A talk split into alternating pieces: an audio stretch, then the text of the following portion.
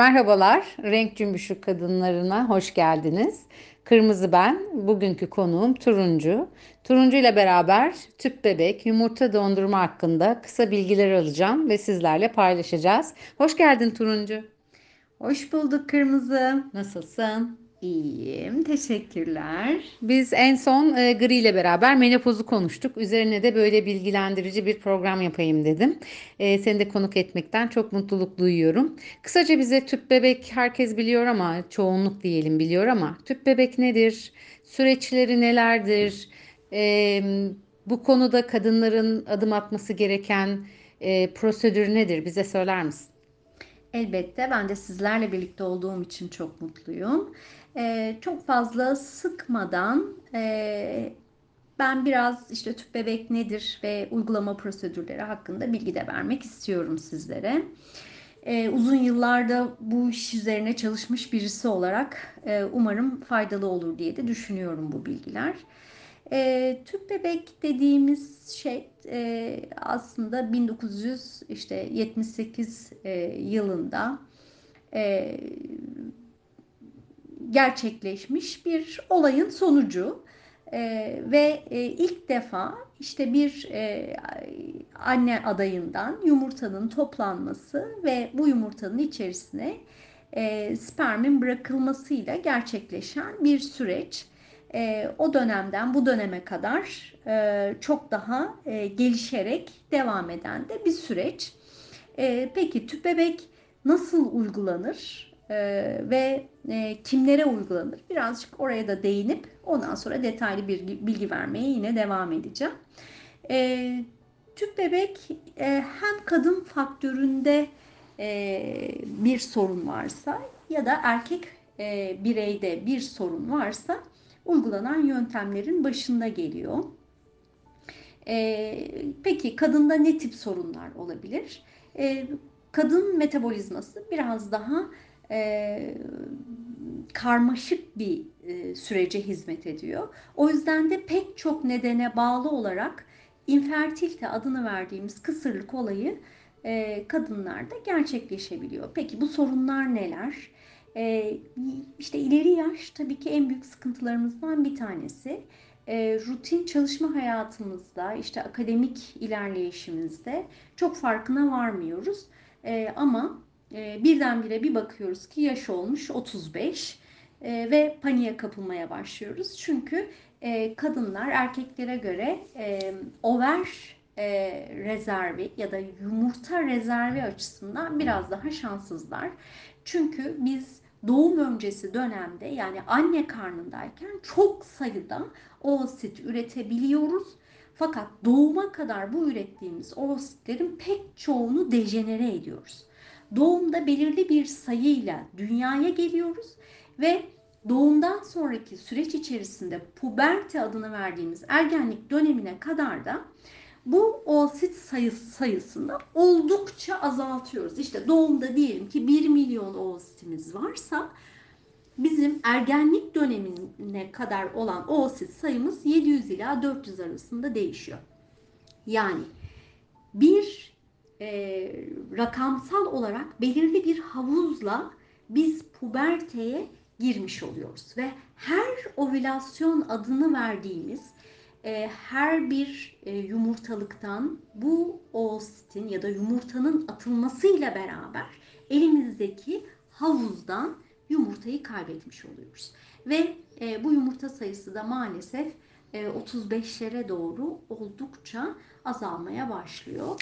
Çok bölüyorum şimdi e, bu konuda uzmansın ama önüne sadece yaşla ilgili değil şimdi benim çevremde daha genç olmasına rağmen tüp bebek e, yani tüp bebeğe başvurmuş ve bu yola çocuk sahibi olmaya çalışan çocuk sahibi olmuş arkadaşlarım da var yani eskisi gibi artık sadece geneli öyle olsa da yaş genç olsa da e, tüp bebek olayı çok fazla e, artış gösterdi diye biliyorum doğru mudur? Çok doğru.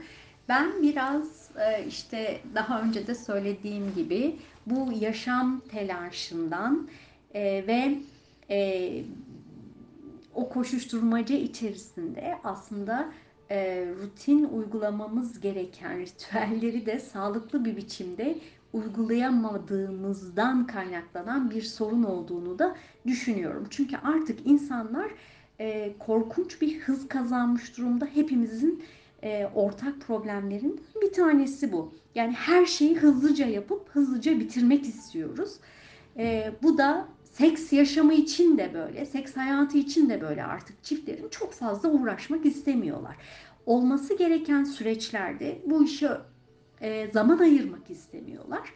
O yüzden çok daha pratik olabilecek, hızlı halledebilecek yollara da başvurmak niyetindeler. Aslında bu uzun solukta e, devam eden bir süreç. E, tüp bebek sürecinde e, neler yapılıyor, işlemler neler? Bir de kimler bu başvuruyu yapabiliyor? Bu konu hakkında da bilgilerini paylaşır mısın? Elbette ki. E, tüp bebek süreci e, iki bölüm halinde aslında inceleyebiliyoruz bunu. Klasik IVF dediğimiz in vitro fertilizasyon. Yani biz işte hormonlarla e, e, kadından e, yumurtaları toplayabiliyoruz ve arkasından erkekten elde ettiğimiz spermleri e, bir e, deney kabının içerisinde e, kendi kendine döllenme sürecine bırakarak e, spermin ovasının içerisine girmesini sağlayabiliyoruz. Burada bizim yaptığımız herhangi bir şey yok. Sadece insan vücudunda gerçekleşen e, süreci biz laboratuvar ortamında kendi halinde gerçekleşmeye bırakabiliyoruz. Diğer yaptığımız uygulama ise intrasitoplazmik sperm enjeksiyonu. Yani yumurtanın sitoplazması adını verdiğimiz yapının içerisine biz özel e, cihazlarla, özel mikroskobik cihazlarla spermi yerleştirmiş oluyoruz ve daha sonra da o spermin yumurtayı döllemesini bekliyoruz. Buna da intrasitoplazmik sperm enjeksiyonu diyoruz. En sıklıkla yapılan ve başarısı en yüksek olan yöntemlerden bir tanesi. Tüp bebekte de çok sık uygulanan yöntemlerden bir tanesi. Biraz daha manipüle ettiğimiz bir yöntem elbette ki bu. E, bunu da tercih niye tercih ediyoruz? Diğer yöntemi tercih ederim. Çok daha sağlıklı, daha e, doğal bir süreç içerisinde gerçekleşiyor. E, işte bazen e, erkek faktörü adını verdiğimiz sperm sayısındaki problemler nedeniyle kısıtlı eğer bir sperm sayımız varsa ya da yumurta sayımız yine aynı şekilde daha sorunluysa, daha azsa biz bu yöntemi uygulamayı tercih ediyoruz. Yani yumurtanın sitoplazmasını içerisine spermi bırakmayı tercih ediyoruz. Peki kimler tüp bebek tercih edebilir? İşte orada e, olayı ikiye ayırıyoruz. Bir kadınlara bağlı nedenler, e, bir de erkeklere bağlı nedenlerimiz var. Kadınlara bağlı nedenler işte en büyük nedenlerden bir tanesi biraz önce de e, konuştuğumuz gibi ilk sorunuzun da e, yanıtı gibi oldu. İleri yaş faktörü. Artık 35 yaşından sonra böyle bir sorun yaşanıyor ama e, senin de söylediğin gibi kırmızı sadece ileri yaş elbette ki e, bir sorun olarak görmememiz lazım. Yani 45 yaşında da gebe kalan insanlarımız söz konusu. E, ama tabii ki biz genel olarak e, ileri yaşta e, sadece yumurta sayısının azalması değil, yumurta kalitesinin de azalması e, açısından tüp bebeği değerlendirmiş oluyoruz. Ama erken menopoz artık günümüzün e, büyük problemlerinden bir tanesi. E, bu e, epigenetik faktörler nedeniyle de yani sadece genetik olmasına gerek yok. Dışarıdan e, işte e, yediğimiz gıdalardan tutun da e, çevre kirliliğine kadar e, yaşadığımız sorunlar nedeniyle maalesef ki hormonlarımızdaki dengesizliğe bağlı olarak biz böyle bir sorunda yaşayabiliyoruz. Bunun yanı sıra tabii ki e, uterus adını verdiğimiz rahim duvarına ait bir takım sorunlar olabilir ya da işte e, klasik e, fertilizasyonda kadının e, rahim kollarında e, spermle karşılaşması ve fertilizasyon olayının gerçekleştiğini de e, vurgulayıp eğer bu kollarda herhangi bir sorun varsa hem spermin yumurtaya ulaşması hem de velev ki sperm yumurtaya ulaştı, fertilizasyon gerçekleşti. Yeniden uterus adını verdiğimiz rahime bu embriyonun ulaşmasında bir takım sorunlar yaşıyoruz. O yüzden bu kolların da açık olduğundan emin olmamız gerekiyor. O yüzden e, biz kadınlarda e, histerosalpingografi adını verdiğimiz hem rahim hem de bu kollara ait e, film e, işlemini de mutlaka gerçekleştiriyoruz ve görmek istiyoruz.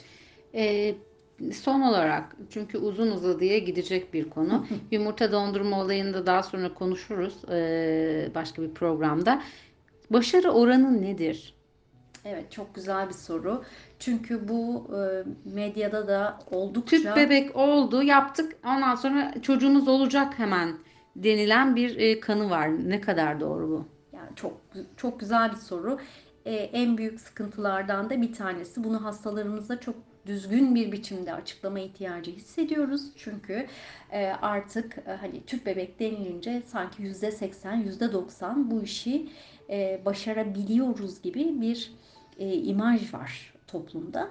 Böyle bir şey söz konusu değil. Normal gebelik oranına yirmi beş olarak kabaca söyleyebiliriz. Tüp bebekte de e, en iyi ihtimalle yüzde kırkları yakalıyoruz ama normal bir merkezde eğer gerçekten bir erkek sorunu ya da e, kadına ait bir sorun varsa e, bu sorunlara bağlı olarak biz bu oranı yüzde otuz üç, yüzde otuz beş işte dediğim gibi maksimum yüzde kırklarda e, verebiliyoruz. Bir de unexplained dediğimiz yani ne kadına ait bir sorun var ne erkeğe ait bir sorun var ama bir türlü fertilizasyon işlemi yani yumurta ile spermin bir araya gelme işlemi maalesef ki gerçekleşemiyor. E, böyle durumlarda da işte işimiz birazcık daha zor oluyor. Çünkü her şey normal ama bir türlü gerçekleşemeyen bir süreç söz konusu. Ee, hani kabaca işte dediğimiz gibi en iyi ihtimalle yüzde kırklarda olan bir başarı e, söz konusu. O yüzden kişiler de bu işe girerken ee, biraz önce de bahsetmeye çalıştım. Aslında yol uzun bir yol. Yolun detaylarına çok girmedim. Belki başka bir programımızda o detaylara girip bu işlem nasıl gerçekleşiyor anlatmak tabii ki ben de çok arzu ederim ki neyle karşı karşıya olduklarını bilsinler. Ee, o yolların her bir durağı aslında bizim için bir sorun teşkil edebiliyor. Ee, o yüzden de e, aslında bu e, süreçleri size anlattıktan sonra yüzde kırkı bile fazla bulabileceğinizi düşünüyorum ama medyada e, gördüğümüz gibi yüzde seksenler, yüzde doksanlar gibi bir başarı elbette ki söz konusu değil. Eğer böyle bir şekilde işe girmek isteyen çiftlerimiz olursa maalesef ki psikolojik olarak da büyük hayal kırıklıkları yaşayabiliyorlar. Peki e, tüp bebek kaç kere denenmeli? Bunun bir sıkıntısı var mı? Yani ben 10 kere deneyeyim, 20 kere deneyeyim. Bu kadına bir ağırlık değil mi? Hem psikolojik olarak hem hormonsal olarak. Yani bu işin yani doktor olarak siz e, ne dersiniz? Yani bana turuncu e, uzman olarak ben 3 kere tavsiye ediyorum. Böyle bir sınırlama getirir misiniz? Yoksa e, alabildiğince devam mı dersiniz? Ya bu da çok güzel bir soru.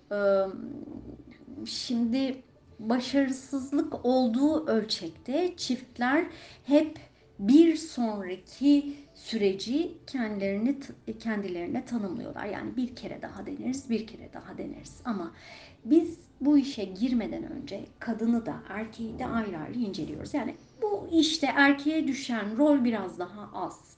Hem psikolojik olarak hem bedensel olarak en çok yıpranan çiftlerden tabii ki kadın e, burada birazcık daha zorlanıyor. E, çünkü çok yoğun bir hormon e, terapisi almak zorunda ve bu terapinin sonucunda da işte yumurtalıklarda yumurtanın gelişimini desteklemek zorundayız. E, o yüzden inanılmaz bir hormon dalgalanması, FSH'ın, LH'ın yoğun bir dalgalanması söz konusu. Şimdi hepimiz biliyoruz, hepimiz kadınız ve e, hepimiz mens süreçlerini, menstrual siklusu yaşıyoruz. Bu dönemlerde e, daha önceki programlarınızda da konuştuğumuz bunu. E, inanılmaz hem ruhsal olarak hem hormonal olarak değişiklikler maalesef ki yaşıyoruz. Ve bunun kaç katı kadar hormonla biz vücudumuza bir yükleme yapıyoruz. Yani kadının işi hem psikolojik olarak hem fizyolojik olarak e, çok zor.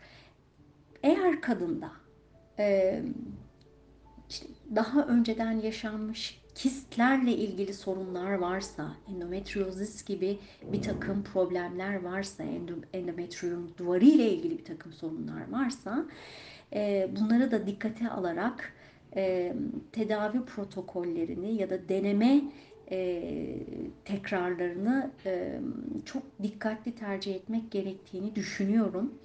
E, çünkü e, sonuçta e, çok yüklü bir hormonla hücre proliferasyonunu desteklemiş oluyorsunuz ve bu da bazen e, hücrenin kontrol e, noktalarında oynamalara neden oluyor ve istemsiz e, proliferasyon e, yani hücrenin büyümesine neden olabiliyor. Yani bu da karşımıza kanser şeklinde e, maalesef ki çıkabiliyor. O yüzden yani eğer zeminde hiçbir şey yoksa bile e, işte kadının genel olarak yumurtalıklarına, endometriyumuna bağlı olarak e, bir deneme süresi önerebiliyoruz. E, ama çok çok da fazla e, ısrar da etmemek gerek diye düşünüyorum. Çünkü istenmeyen sonuçlarla da e, karşımıza gelebiliyor daha ileriki dönemlerde. O yüzden e, yani burada bir 5-10 diyemeyiz ama e, hani 10 sayısı gerçekten abartılı bir rakam gibi geliyor bana. Çok teşekkür ediyoruz katıldığın için, verdiğin değerli bilgiler için. Tekrar görüşeceğiz. Kendine çok iyi bak. Ee, görüşmek üzere. Ben çok teşekkür ediyorum. Evet anlatılacak çok şey var. Hani burada zaman nasıl geçecek diye düşünürken gerçekten göz açıp kapayıncaya kadar konuşmuş olduk. Ama e, çok daha detaylı konuşacağımız şeyler de var. Umarım tekrar onları e, konuşabilme imkanımız olur. Beni konuk ettiğin için ben çok teşekkür ediyorum Kırmızı. E, görüşmek üzere. Renk Cümbüşü kadınlarından bugün Turuncu ile beraberdik. Tekrar görüşmek üzere. Sağlıkla kalın, renkli kalın, bizimle kalın ve takipte olun. Hoşçakalın.